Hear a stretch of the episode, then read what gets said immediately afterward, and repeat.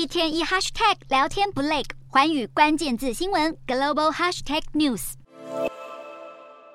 微软计划斥资六百九十亿美元，大约新台币二点一兆，收购游戏开发商动视暴雪的行动遭到英国反垄断机关挡下。动视暴雪是全球最大的游戏开发商之一，拥有《魔兽世界》《星海争霸》等热门游戏。英国竞争及市场管理局指出，因为忧心微软的收购会扼杀游戏产业的竞争，所以才做出反对的决定。尤其微软在游戏产业已经有百分之六十到七十的市场占比。而消息一出，动视暴雪在当地时间周三的股价暴跌超过百分之十一，是三月以来最惨的跌幅。至于收购踢到铁板的微软，由于财报利多，收盘飙涨百分之七点二四，以二九五点三七美元作收。创下一年多以来的新高，更成为道琼成分股的最大赢家。